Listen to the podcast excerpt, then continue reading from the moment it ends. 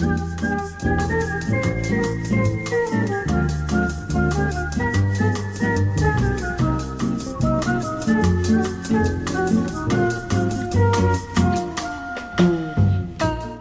this is Big Talk. Michael Glab here. Last week, my co host Alex Ashkin began a lively conversation with martial arts maven Steve Scott. He ran a martial arts school for decades here. Alex and Steve talked about Steve's life as a United States Marine and the inexorable draw for him into the martial arts world. This week, Alex and Steve talk about, well, let's just say everything you always wanted to know about martial arts but were afraid to ask. The two also talk about some of Steve's local students who have become big names in the national and global competitive martial arts world. But first, a plea from me. The 2021 WFHB Spring Fund Drive is over, but hey, if you missed it, it's never too late. Please go to WFHB.org and click on the big red donate button where you can safely and securely help us keep the radio fires going here at Firehouse Broadcasting. And now, here are Alex Ashkin and Steve Scott. This is Big Talk. In martial arts, and one of the things that people sort of generally associate with it is doing breaks there's really sparring there's forms which is sort of a demonstration of techniques in a choreographed fashion and then breaking which is whether it's wood or cement blocks being able to with a punch kick or different type of strike be able to break that stuff you kind of became known as one of the guys who did a lot of headbutt breaks right yeah i did and it doesn't seem to have any have had any discernible impact on my intellect. At least I hope not. Uh, um, maybe in 20 years. But I used to do a, a headbutt break on cinder blocks, which people used to call concrete. It's not, I don't know if you would describe it as concrete, but a, a cinder patio block, something like that. And I'd break things. I'd break wood with my head, but I'd also use my elbows and my fists and my feet, my knees, and break boards various ways.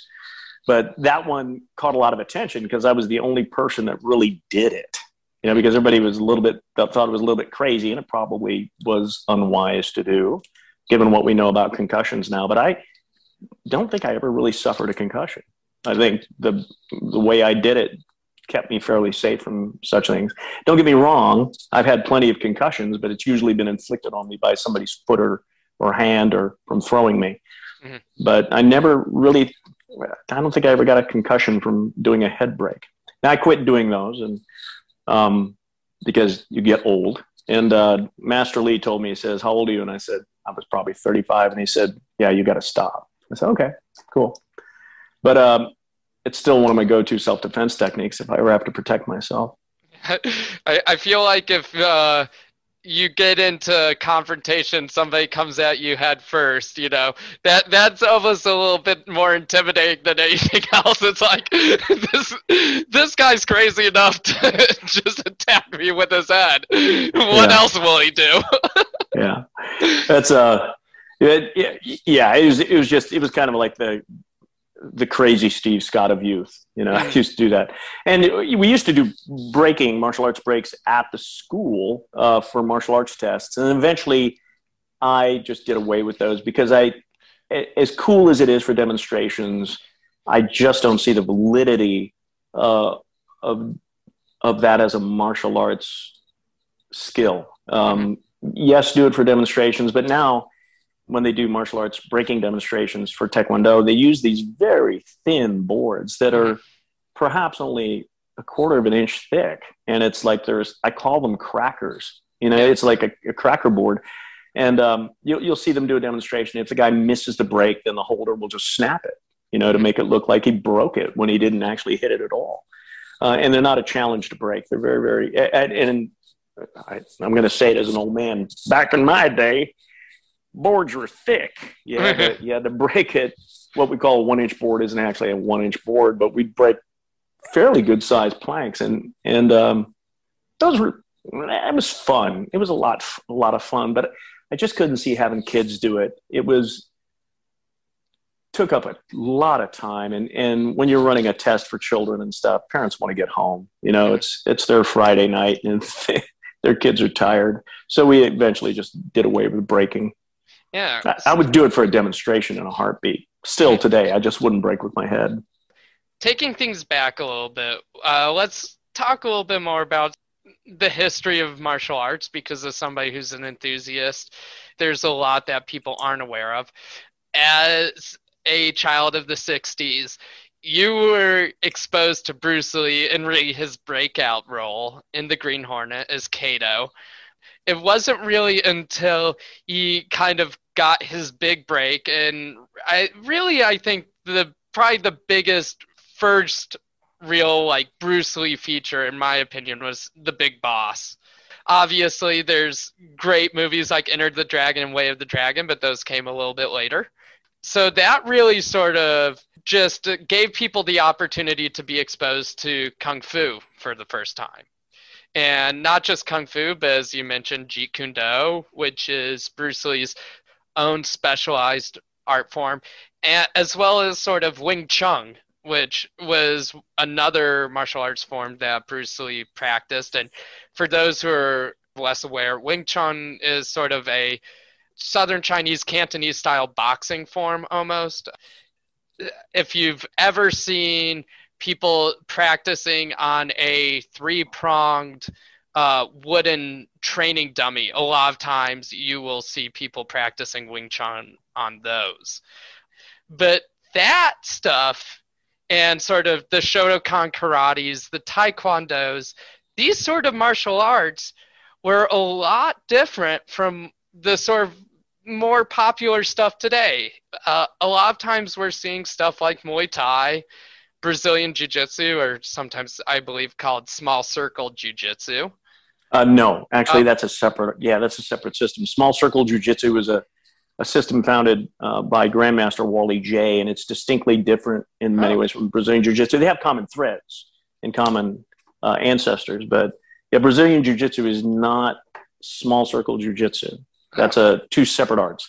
One one found by Wally Jay in uh, Alameda, California, and I've mm-hmm. studied with Wally, the late Wally Jay, and then um, Brazilian Jiu Jitsu, which was uh, came out of Brazil, and it's a modification of a Jiu Jitsu form. And mm-hmm. so you'll see Wally Jay some of his stuff, and you, you, uh, for instance, he did regular judo.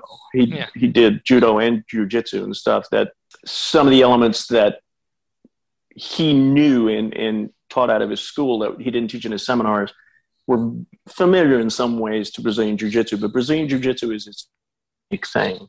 Mm-hmm.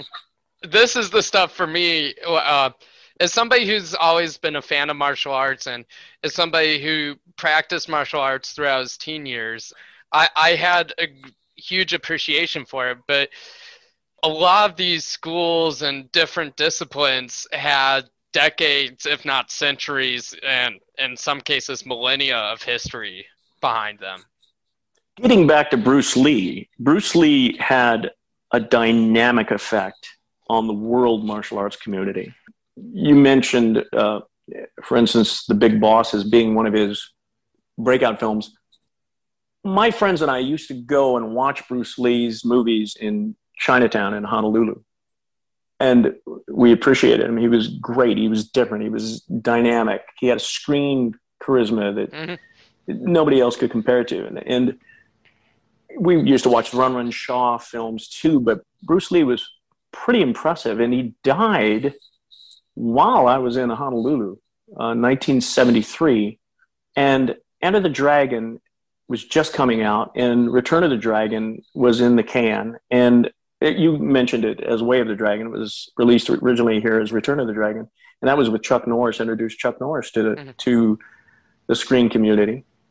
It exploded after that. I mean, he had more of an effect actually on the world martial arts scene after his death mm-hmm. because of those later two movies than he did while he was alive. Although he was starting to have an impact. A, a rising tide fills, raises all boats Mm-hmm. I mean, all of the martial arts community benefited from that. So if you had a martial arts school down the block mm-hmm. that taught karate, you know, you wanted to go do martial arts no matter what it was. You know, if Yeah. you couldn't find a kung fu school and you had some disreputable instructors, you know, start putting kung fu up on their their, mm-hmm. their signs because everybody wanted to do kung fu like Bruce Lee. But it had an amazing impact. And I was privileged to be able to see that change. Martial arts schools started exploding all throughout the United States. And you see things like that happen throughout the evolution of the martial arts over the last, I'm going to say it, 50 years that I mm-hmm. witnessed because I'm an old man. And it, it was tremendous. Uh, he got the ball rolling, and even to this day, you see guys like Jackie Chan and Jet Li, and you know all these other guys will Mhm. sit there and pay tribute to Bruce Lee as being phenomenal. Donnie Yen, Yeah. um, the martial arts movie star, plays Ip Man, and Ip Man Mhm. uh, was Bruce Lee's instructor. So Donnie Yen will pay great tribute to Bruce Lee, and it's it's wonderful to see this. You know, you see boxers Mhm. talking about Bruce Lee with reverence because he was a phenomenal martial artist. He was a phenomenal screen presence, and he got everybody jazzed up on it. Taekwondo Oh, yeah. people, karate people, kung fu people. And that led to a fertile ground for some of the other martial arts development we saw in years later. In the 1990s, for instance, we had the Ultimate Fighting Championship. Mhm. And the Ultimate Fighting Championship was pitting one martial art against another. And boy, golly, were me and my black belts and students there to watch that the first night they had that. We all tuned in.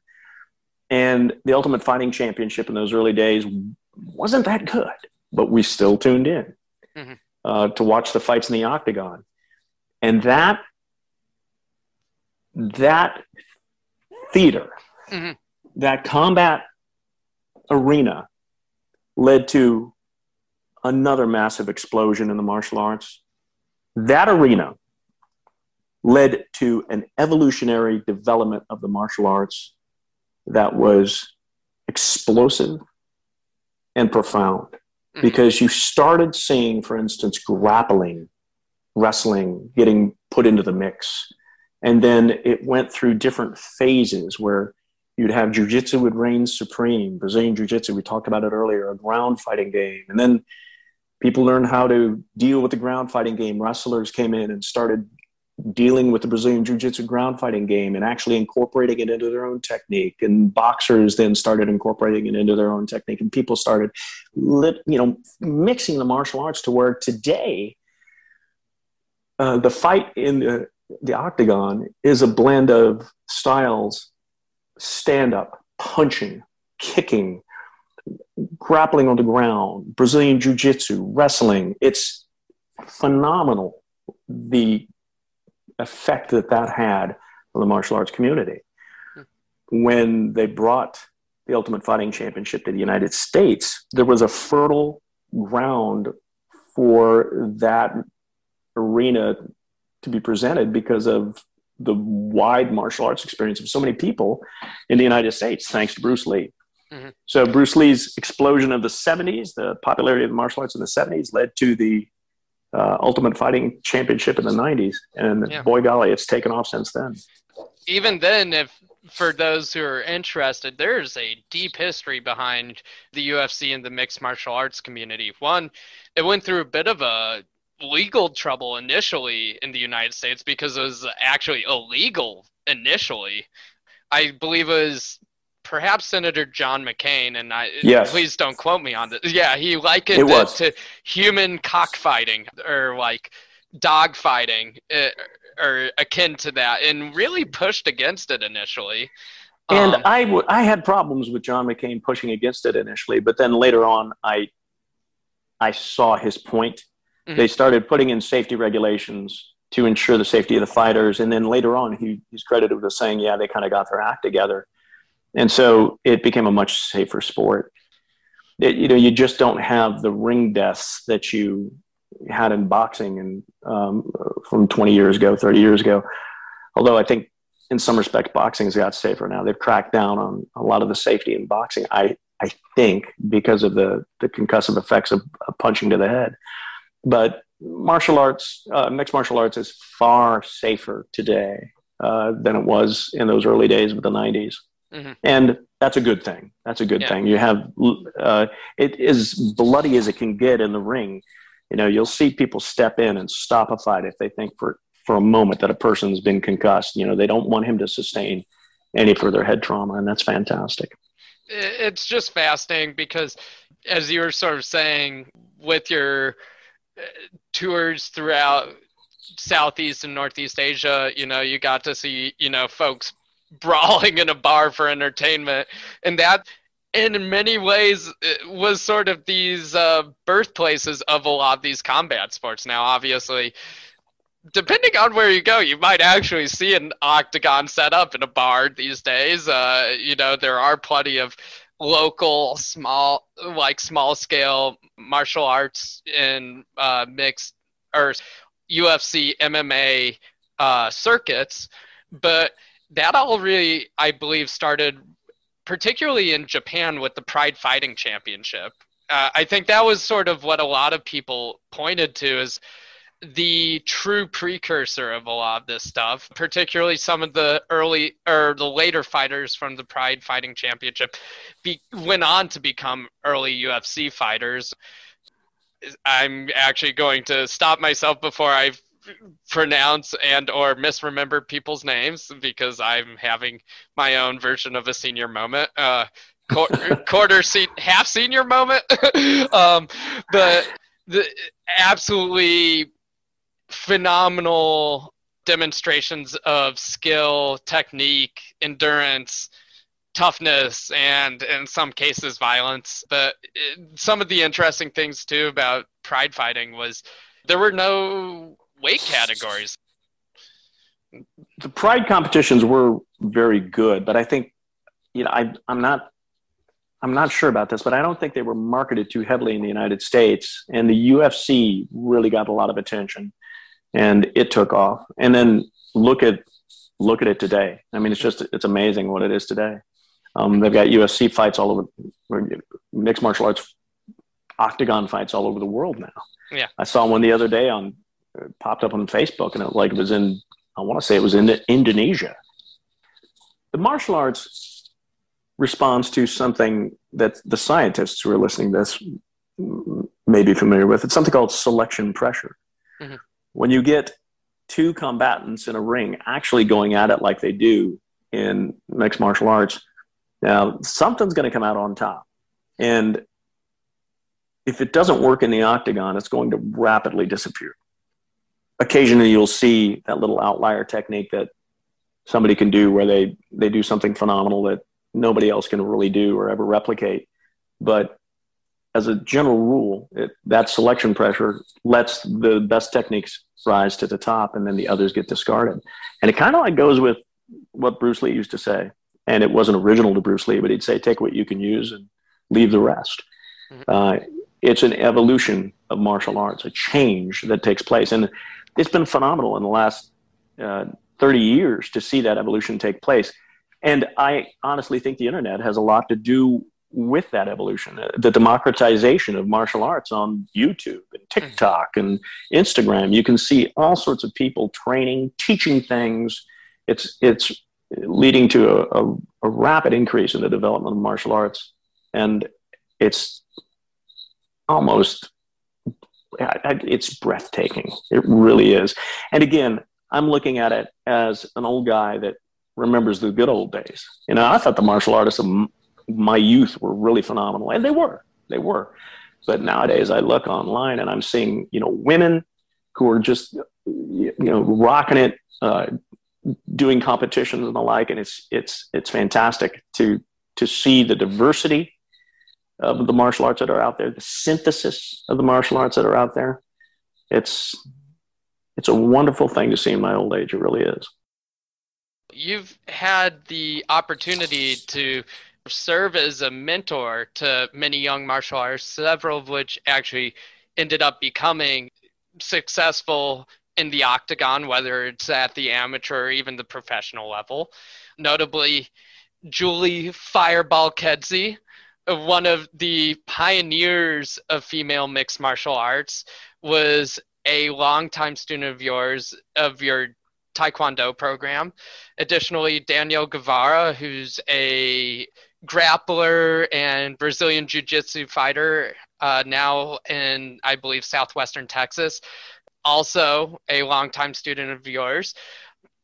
So, what do you think drives people to become a combat athlete? And do you think that there's a bit of a either a mentality difference or like a training difference between somebody who's sort of pursuing a more traditional martial art, whether it's kung fu, TKD, hapkido, what have you, versus somebody who does kind of want to get into the ring and scrap around a little bit? That's a good question. I think personality has a lot to do with that. Some people are drawn more to the non combat elements of the martial arts, such as kata forms. Uh, you see some phenomenal women martial artists, for instance, talking about women who, uh, for instance, the 2012 Japanese team at the World Karate Championships. You can see that on YouTube. These three women do an organized routine where they do a kata and then they do a, a choreographed sparring match where they fight each other with the techniques from the form. It's phenomenal to watch. I mean, I show it to my students. The kids are just aghast. their, their little mouths drop open when they look at it. It's, it's amazing. But these women are very intense, yet they are not mixed martial artists. What drives a woman like Julie into mixed martial arts? Uh, I think for her, her nickname Fireball, she's been that since I first met her. I first met her when she was 12. She came to our school, started training. That boy golly, I, when I heard the phrase fireball kids, it's like, yeah, no, that's Julie. so, you know, I was her Taekwondo instructor. I didn't teach her mixed martial arts. She started training in Brazilian Jiu Jitsu and started doing some combat submission wrestling, coming to our seminars with Erik Paulson when he'd come into town and was working over at the IU Brazilian Jiu Jitsu Club and then got under James Klingerman up in Indianapolis. And Julie got a fight down at Evansville. And that opened the doors for her. And she just started carving out a career taking fights when she could get them. And it was hard because she couldn't find anybody her size to fight. She sometimes had to fight women who were way bigger than her. I mean, that was very often the case. And she's not, she's five four. Her fighting weight, I think, is around 130 and stuff. And I saw her go up against women who probably well over five four, five seven, five eight, who, you know, on a on a lean day might weigh 148. And uh, it was tough for her to, to do that. So it takes a, a certain passion, and Julie's got plenty of that. And as far as Danielle, Danielle was consistent in her training. She loved Taekwondo. She was an, both both women were just exemplary teachers. You know, they teach for me. They teach Taekwondo to kids, and were just awesome with the children. You know, both Danielle and Julie worked uh, in our adapted program over at the Y, teaching handicapped kids they Danielle went on to Texas uh, and started teaching Taekwondo down there, and then eventually got into Brazilian Jiu Jitsu school, which you know I would encourage her to do because I've always encouraged cross training. Found a wonderful Brazilian Jiu Jitsu school down there in Texas. It was like a, a family to her, just like we were like a family to her. So she found a home away from home down there, and that kind of nurtured her and took her in that direction. Julie ended up going her own course and just finding instructors and training with people and stuff because she wanted to fight. Women's fighting, women's mixed martial arts was just starting to become a thing, you know. And then she got a fight with a woman uh, that was placed on Showtime. And she got the first televised mixed martial arts fight of two women throwing hands at each other and kicking each other and stuff. They both got a standing ovation and that kind of was a breakthrough moment for for Julie. Uh, she ended up with Greg Jackson down in New Mexico, and Greg Jackson is a noted coach in mixed martial arts. She went down to train with Greg and ended up in the Ultimate Fighting Championship. And before she got in the Ultimate Fighting Championship, she had this just phenomenal fight with a, a woman named Miesha Tate. Uh, and they were pounding each other, and Julie lost that fight, but it was epic. I mean, I watched that today, and I'm still I still stand up and start cheering for. Her. Yeah, these are these are some pretty remarkable women, and that's they they make me very proud that they they train at my school. We've turned out a lot of women black belts out of our school and and younger girls who uh, have just been phenomenal. And I've always thought Monroe County Martial Arts was a school where uh, you know women could participate in the martial arts and show their mettle. I had an instructor years ago who, and I tell this story often, who one time I was talking about uh, the, this one female student, how, you know, I was going to try to work with her on her jump kicks because they just weren't coming around. And he said to me, and this was in the 80s, he said to me what I thought was a remarkably bigoted thing. It, it really shocked me. He said, Women can't jump. Hmm. And I took umbrage to that like you wouldn't believe because, first off, he was placing limits on me as an instructor. It's like, you can't teach women how to jump. It's like, I thought I could. And also, too, there was this other little nagging thing in the back of my head. It's like, you know, that's an insult to women. Well, guess what? I never did prove him wrong. The women in my school proved him wrong. Yeah. I taught them how to do the jump kicks, but they were the ones that did the work. And Julie got pretty good at them. My wife Linda was back in the day when she was young. There's a video out there somewhere. It's probably very old and brown now, but Linda could do a, a flying sidekick over like two people who were crouched down, break a board, and her hips are vertical. Was just amazing. So the women in Monroe County Martial Arts proved this guy wrong, proved this instructor wrong. I just have always taken inspiration from the accomplishments of the girls and the uh, women at Monroe County Martial Arts. And, you know, the women that came out of Monroe County Martial Arts, like Julie and Danielle. They're awesome. And I, I can tell just from the smile on your face, you know, how much pride you take in those students. And obviously, there's plenty others who, folks like oh, Rob Lee, Jonah Schroe, uh, so many others who've gone on to carry a great name with the program. Yeah, yeah, they continue. They continue uh, teaching martial arts, and uh, Jonas Schroeder is a local comedian and stuff. It trained under me, started training under me at the age of nine, uh, and he's just a phenomenal young man, and we consider him a second son. Mm-hmm. And Rob Lee too, same thing. Rob Lee is still to this day doing martial arts. A guy who uh, I should say, one of the kids who came and started training with us uh, ended up literally being our son, Patrick, mm-hmm. uh, who you know, Patrick Jesse. Uh, we took him in because he needed a home when he was 15. And uh, he got a black belt with us and ended up uh, becoming part of our family. So, yeah, there's been a lot of young men and women who've come out of our school that are, you know, very close to us. Yeah. And I had an instructor one time tell me, he says, you do not socialize with your students. So you don't get close with your students. It's unprofessional. I don't know how many people have told me that. You know, you yeah. Don't socialize with your students. Don't get close to your students. Keep that professional distance from your students. Like, uh-uh, no, not going to do it. Not going to do it. And we didn't do it. We became very close to a lot of our students, and they're like family to us. Steve Scott, thank you so much for this time on Big Talk. And to all of our viewers, I hope you have a great evening.